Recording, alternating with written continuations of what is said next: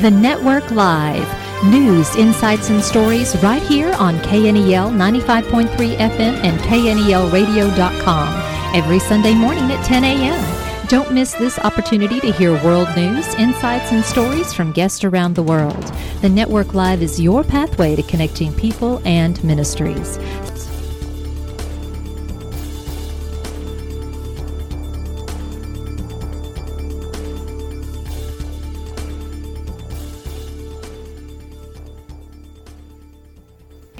Family, and relationships can be a challenge, and we have some answers for you right here on 95.3 FM and KNELradio.com. Join me, Debbie Rule, every Sunday from 6 to 7 p.m. for At Home with Debbie Rule. This week on the program, we'll be talking about stay home spring cleaning. So don't miss this opportunity to learn more about how to get the clutter out and bring the spring in. This Sunday at 6 o'clock, right here on 95.3 FM and KNELradio.com. I'll see you then. Good morning and welcome to the Network Live. I'm your host, Debbie Rule. Today we'll be continuing our prophecy series with Perry Stone.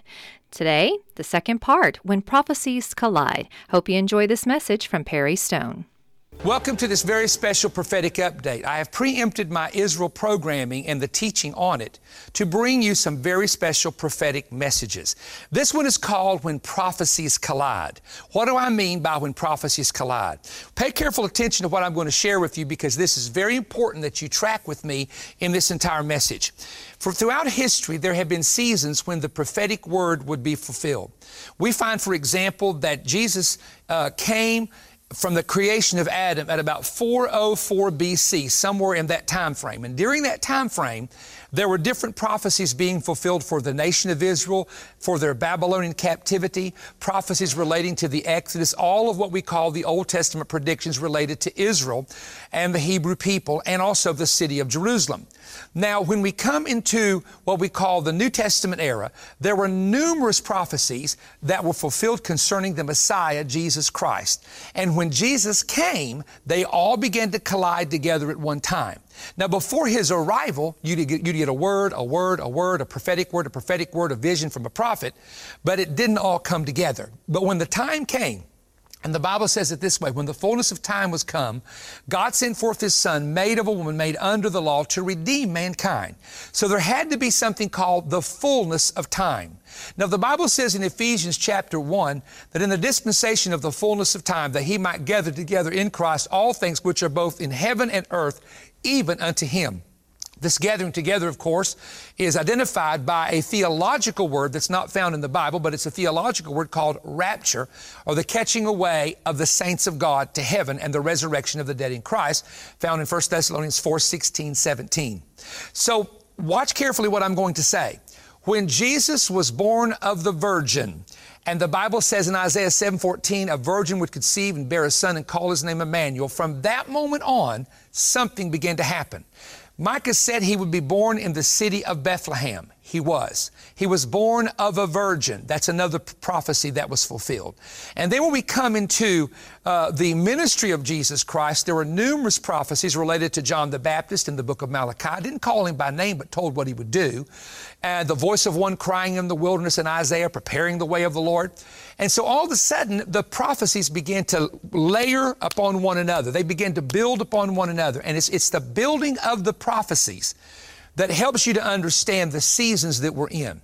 Now, let's talk about the types of prophetic seasons right now. There are two types of prophetic, se- prophetic seasons. One is called stepping stones. A stepping stone is not necessarily a fulfillment, but they are events that are going to lead to a fulfillment. And then there's what's called milestones. Milestones are uh, events that are a direct fulfillment of the prophecy. For example, Isaiah 66, a nation being born at once. That was fulfilled in May 14, 1948, with Israel becoming a nation.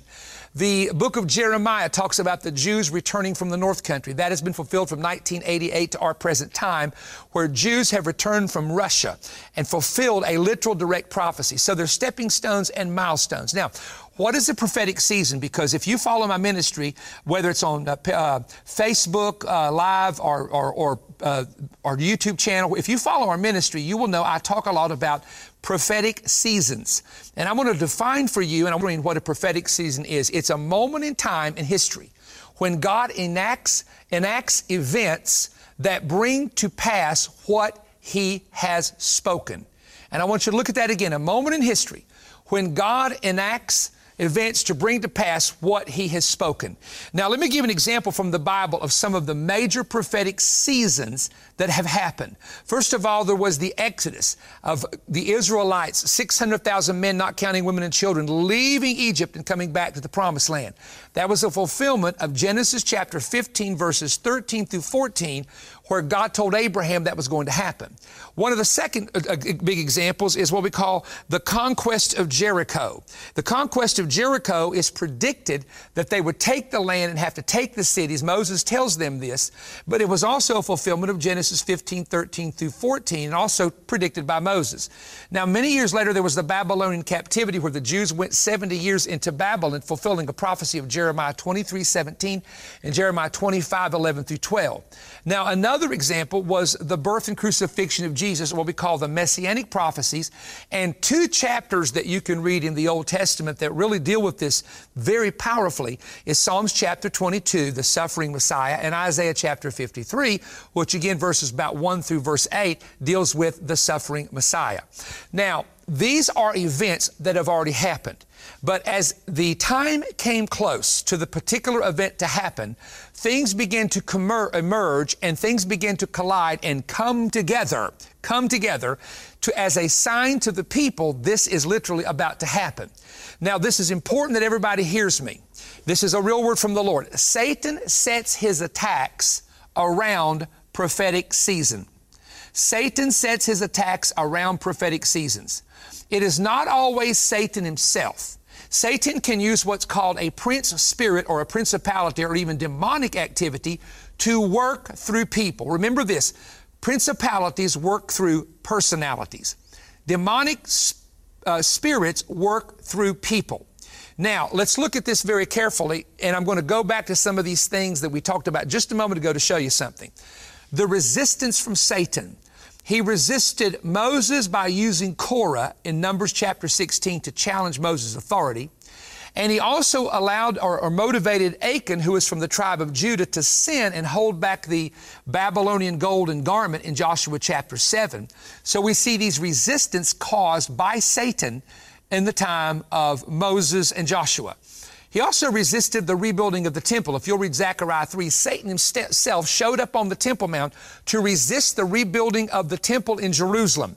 And also think about this. We're talking about how that the prophecies were fulfilled with the birth and crucifixion and resurrection of Jesus. Notice how that before Christ was born, Satan brought, uh, put it in the heart of Herod to allow children to be killed under two years of age by Roman soldiers in the area of Ramah, which is a 10 mile radius around Bethlehem. Now, think about the number of children that died. We don't even know the numbers according to Scripture, but, but it happened.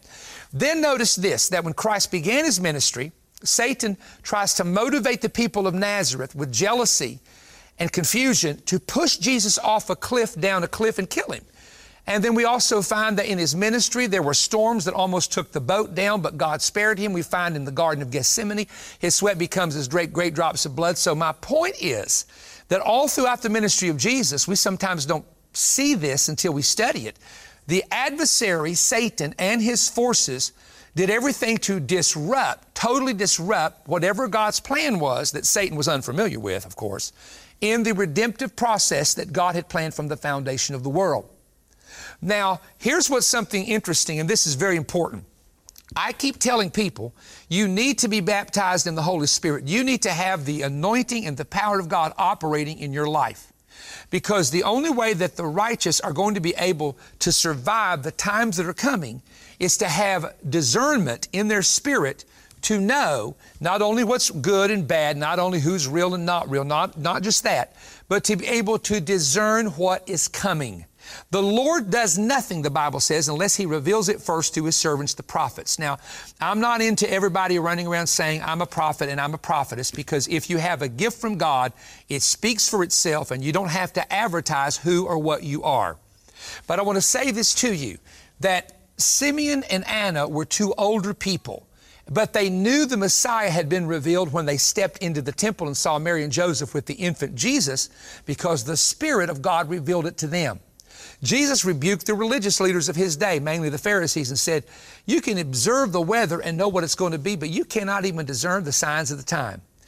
Uh, Jesus even began to uh, predict the destruction of Jerusalem in the year uh, he didn't give the year, but in the year about 32, 33 AD, he began to tell them, when you are in Judea, and especially in the city, that would be Jerusalem, and you see it beginning to get surrounded, get out and flee. Get out and flee and go to the, the mountains and get away. Some people are not aware of this, but prior to the destruction of Jerusalem in 70 AD, According to the early church fathers, an angel appeared to the elders in the city of Jerusalem and said, Now it's time to get out, and told them where to go. They fled to Pella, which is on the other side of the Jordan River in the country of Jordan. And Christians were given asylum, and they built a strong Christian community when the temple was being destroyed in the city of Jerusalem. So, what happened is God made a distinction between the people that were, they were rebels and they were rebelling against the Roman government. He made a distinction between them and the people who knew God, had a covenant with Jesus Christ, and He gave them a way out. He gave them a way to be free and a way to be delivered. So we have to discern, for example, cosmic activity. We have to discern when something happens, is it, is it a just a natural disaster or is it a possible selective judgment? And nobody Nobody wants to talk about judgment. Here's the reason why because they see bad things happening to good people and bad things happening to bad people. And so they don't discern it as judgment. as a matter of fact, if you ever bring the word up, you're ostracized and criticized. And, you know, when Jeremiah warned the Jews of his day, he told the Hebrew people, he said, the Babylonians are coming, they're going to wipe this place out, you're going to have a terrible famine. He prophesied almost 40 years, and they wanted to kill him, and they stuck him in a dungeon with mud because he was negative, and they didn't want to hear what he had to say. Now, American people, you better pay attention to this preacher. It is time for you to turn your heart completely back to God. It is time to get your life right with God. It's time to get your house in order and begin to seek the face of the Lord. Now, one of the things that you need to be aware of is the release of angel activity during the seasons that we're now in. Now, in Daniel chapter 10, Daniel had been fasting for 21 days seeking God, and he couldn't get an answer to prayer. So the angel of God showed up and said, I was coming the first day, but the prince of the kingdom of Persia has withstood me or restrained me for 21 days, and I am now come to bring you the answer to your prayer. So an angel had to get involved to bring help to a man of God. In Exodus 23 33, the Lord says this Mine angel shall go before you, and the angel went before Israel for 40 years. In Joshua chapter 5 and verse 15, it, it says that the captain of the Lord's host, which was an angel over the armies of God, literally came to help Israel conquer Jericho. In Daniel 10, Gabriel. We also read in Daniel, in the earlier parts of Daniel, the angel Gabriel. We read in Daniel chapter 10 and chapter 12, the archangel Michael is dealing with battles against the powers of darkness while Daniel is living in Babylon.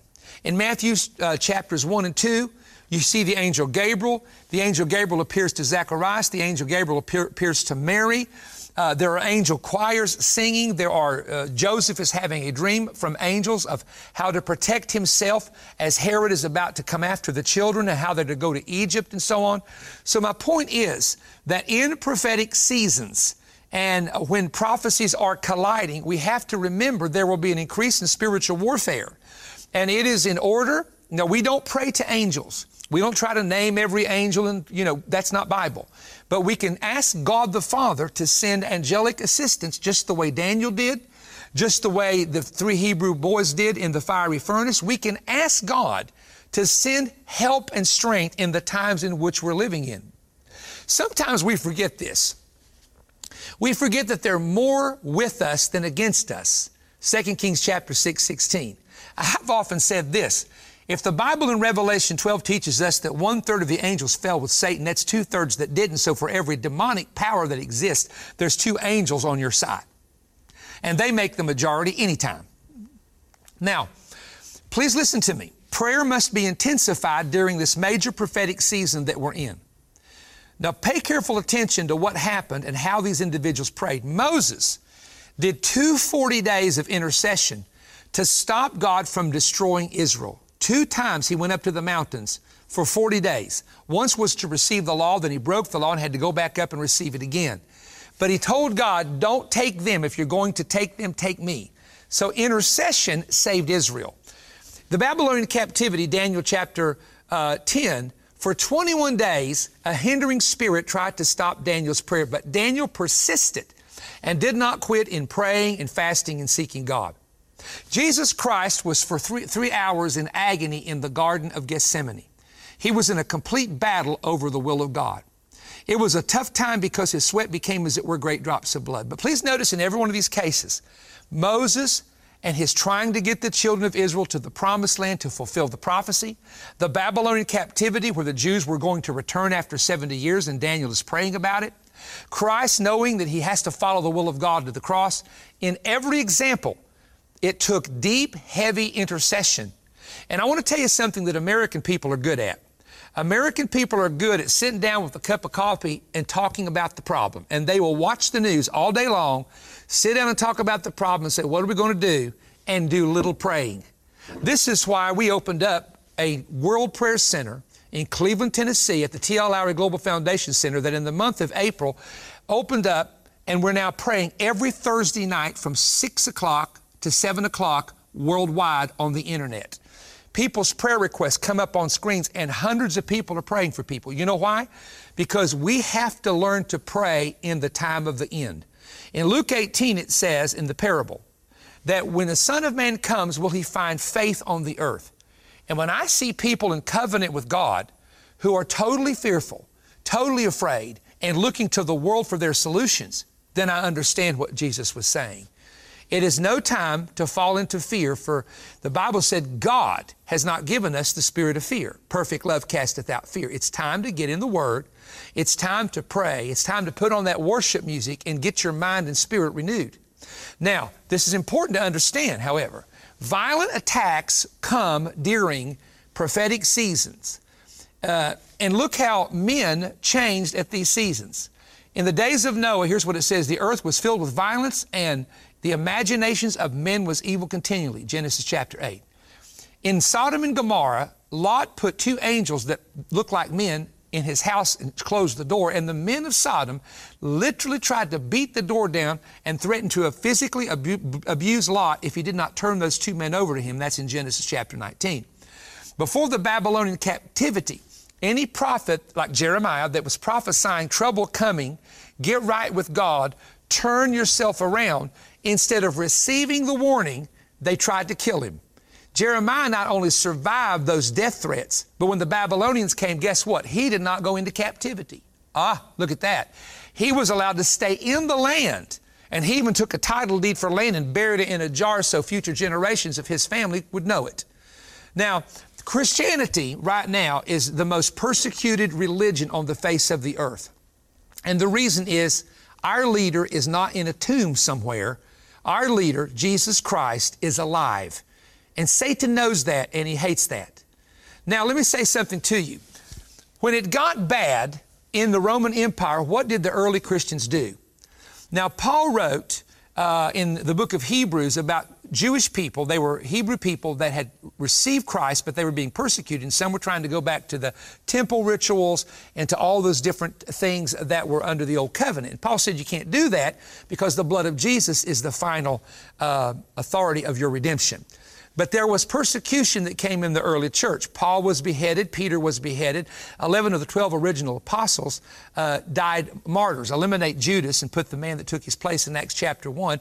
The only one that did not die a martyr who died in old age was the apostle John. And that may be because he was so full of love that the love was a hedge uh, uh with God for him. I don't know. I'm just saying that. But Paul wrote in 1 Timothy 2 1 through 3 Therefore I exhort, first of all, that supplications, prayers, watch this, supplications, prayers, intercessions, and giving of thanks be made for all men, for kings and all who are in authority, that we may lead a quiet and peaceable life in all godliness and reverence. Now, supplications means to seek for your supply. This is a prayer that you pray in need, in a time of need. Then there are prayers that are called prayers. They're, they're general prayers. These are the prayers of, of worship and thanksgiving and just basically talking to God about your love for Him, etc. And there's also intercessions. Now, intercession is when you're dealing with a specific situation and you're standing in a gap to change a situation. Uh, many times these are what I call national prayers. And I want to ask a question. If you have someone who is killing people, torturing people, martyring people, which there are leaders in the Middle East and even in China that have done this, and you never hear about it on the news, is it ever right to pray for God to remove a person who is committing abominations and hindering the gospel and hindering the faith? And the answer is yes. In Revelation 6, 9 through 10, when he opened the fifth seal, I saw under the altar the souls of them that had been slain for the word of God and for the testimony which they had. And they cried with a loud voice, saying, O Lord, how long, uh, O Lord, holy and true, will you judge and avenge our blood on those that dwell upon the earth? Now they're asking God for, for Him to avenge them in Revelation chapter 6 through 10. Now, in Revelation 17 and 6, in the future tribulation, Babylon, a major city, is completely destroyed, and God says, I destroyed it to avenge the blood of the martyrs that for centuries have been martyred by this particular group. Now, other examples are Matthew chapter 2 when God judged Herod for killing the infants. He died a horrible death in Jericho, and you can read about that in the writings of Josephus. In Acts chapter 12, another Herod beheaded a man of God by the name of James and was going to kill Peter, but Peter escaped supernaturally. And that Herod, uh, some weeks later, died, and Josephus says he died of worms coming out of his intestines, a very painful and horrible death. Now, vengeance is mine, saith the Lord, I shall repay. We are not to take vengeance or pray or, or personally. Pray. We are to ask God for His help and ask God, God, judge those who are persecuting your people. Judge those who are stopping the gospel from being preached, that your gospel may have freedom. Paul, on one occasion in Acts 23, 2 through 3, did something very bold. It says, And Ananias commanded those who stood by Paul to strike him on the mouth. Then Paul said to him, God will strike you, you whitewashed wall. For you sit to judge me according to the law, and, you, and do you command, uh, command me to be struck contrary to the law? Now, this was the high priest, and Paul didn't realize it. He was rebuked for railing on the high priest. So he said, You know what? I did not know you were a high priest because it is written, You should not speak evil of the ruler of your people. And that's, that's so that you don't, uh, you know, come under a curse. So five years later, however, this high priest got in an argument with his son and had to end up hiding in an aqueduct where he was about to get slain. Three things I want to tell you. Romans 15, 5, God is patient. 2 Peter 3, 9, God is long suffering. 2 Peter 3, 9, it is not God's will that any should perish. We should not be praying for judgment to come to anyone. We should be praying for their salvation because God is long suffering, and that means He waits long for people to turn to Him. Ladies and gentlemen, in the season that we're in, it's an opportune time to teach people Bible prophecy. Even sinners want to know. They want to know the future. You know, on our special offer, a brand new book that's not in any bookstores anywhere, it's only available through the ministry Secrets of the Third Heaven. Do you know the many secrets of paradise, the temporary home of the spirits and souls that have died in Christ, which is located in the third heaven? Perry Stone, in his latest book, Secrets of the Third Heaven, delves into some of the most interesting, in depth, and mysterious questions ever asked about the third heaven. As a believer, can you answer these questions? At death, do all children go to heaven? Can God show you the actual day and hour when you will die? What is the difference between the human soul and spirit? Do departed saints now in heaven pray for those living on earth? In heaven, how will we communicate with people from different nations? What happens if your name is not written in the book of life? When your spirit leaves your body at death, are you naked or clothed? How is time counted in paradise, and are they aware of earthly events? Will a person's body be raised from dust at the resurrection? Will we remember family members in hell once we die and enter paradise? Do infant spirits age in heaven? Do they go to the same paradise as adults? Can a person repent of sins once their spirit is out of their body? These questions, along with more unusual and difficult questions concerning death, angels, heaven, and paradise, are answered in Perry's latest 220 page book, Secrets of the Third Heaven. This book is filled with stunning true stories and amazing biblical word studies. This offer also includes the two audio CD teaching, Standing at the Bema. You will one day stand face to face with Christ at a judgment called the Bema. What will you be judged for, and how will you answer Christ when He exposes the idle words you spoke and your actions on earth? This two hour teaching will explain from beginning to end what to expect and how you will be rewarded or stand ashamed. Perry's revelatory book and this informative audio teaching are available for your gift of just $35 or more. Call toll free 1 888 21 Bread. That's 1 888 212 7323 or order online at perrystone.org. You may also write Perry Stone, P.O. Box 3595, Cleveland, Tennessee 37320. When ordering, ask for offer TH135 and enclose your gift of $35 or more. If you have questions, this book and audio teaching has the answers. Order your set today. This brand new offer is not available in any bookstore. It is only available through our ministry right now at this time. Secrets of the Third Heaven and the two CD audio album, Standing at the Judgment, the Bema, the Judgment Seat of Christ. Um, for just a moment, let me talk about the Bema because, and by the way, I hope you get this material while it's available, brand new. The Bema is a very interesting subject because in the New Testament, the Apostle Paul wrote a lot about it. And he mentioned the judgment seat of Christ, and that is the Greek word bema. The bema was a platform that was raised in which the judges would sit on the platform and the person would come to receive their reward for, let's say, the Olympics or the running games or the baton games, whatever the case may be. But in the scripture, uh, Paul talks about the fear of experiencing the Bema seat. And there's some scriptures in the Bible, and I'll be very honest with you, these are very thought provoking and, yes, fearful scriptures when you consider them. Every idle word shall a person give an account for on the day of judgment. Things that have been done, things that have been spoken, whether, in, whether good or bad, it says. So you're rewarded for the good, and you can lose rewards when it comes to the bad. And the Bible even talked about don't be ashamed it is coming. And I thought about how would a, how would a believer be ashamed at the coming of the Lord? And I believe it would be the fact of not doing what you should have done for Christ, of wasting your time and your money, never giving, never supporting anything.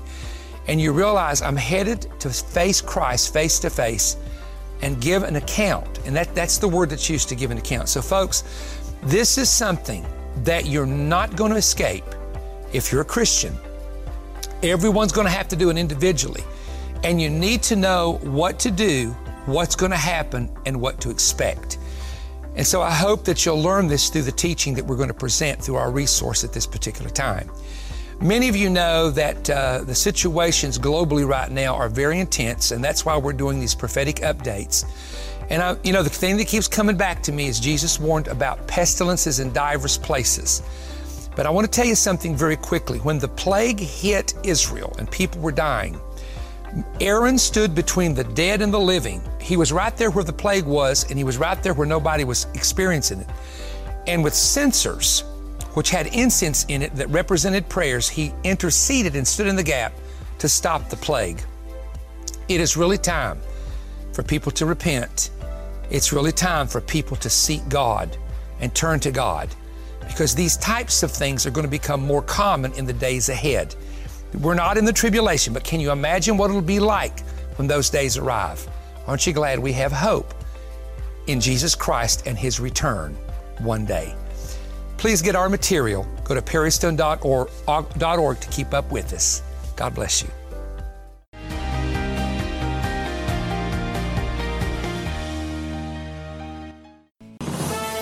Thank you so much for being with us today. If you would like to hear a rebroadcast of the network live, visit knelradio.com or find our podcast on iTunes and podbean.com. To follow more news, insights, and stories, follow the network live on Facebook. If you would like more information about being a guest on the Network Live, contact us at thenetworklive.org.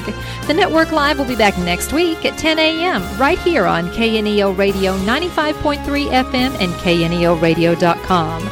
I'm Debbie Rule. Thank you for listening today.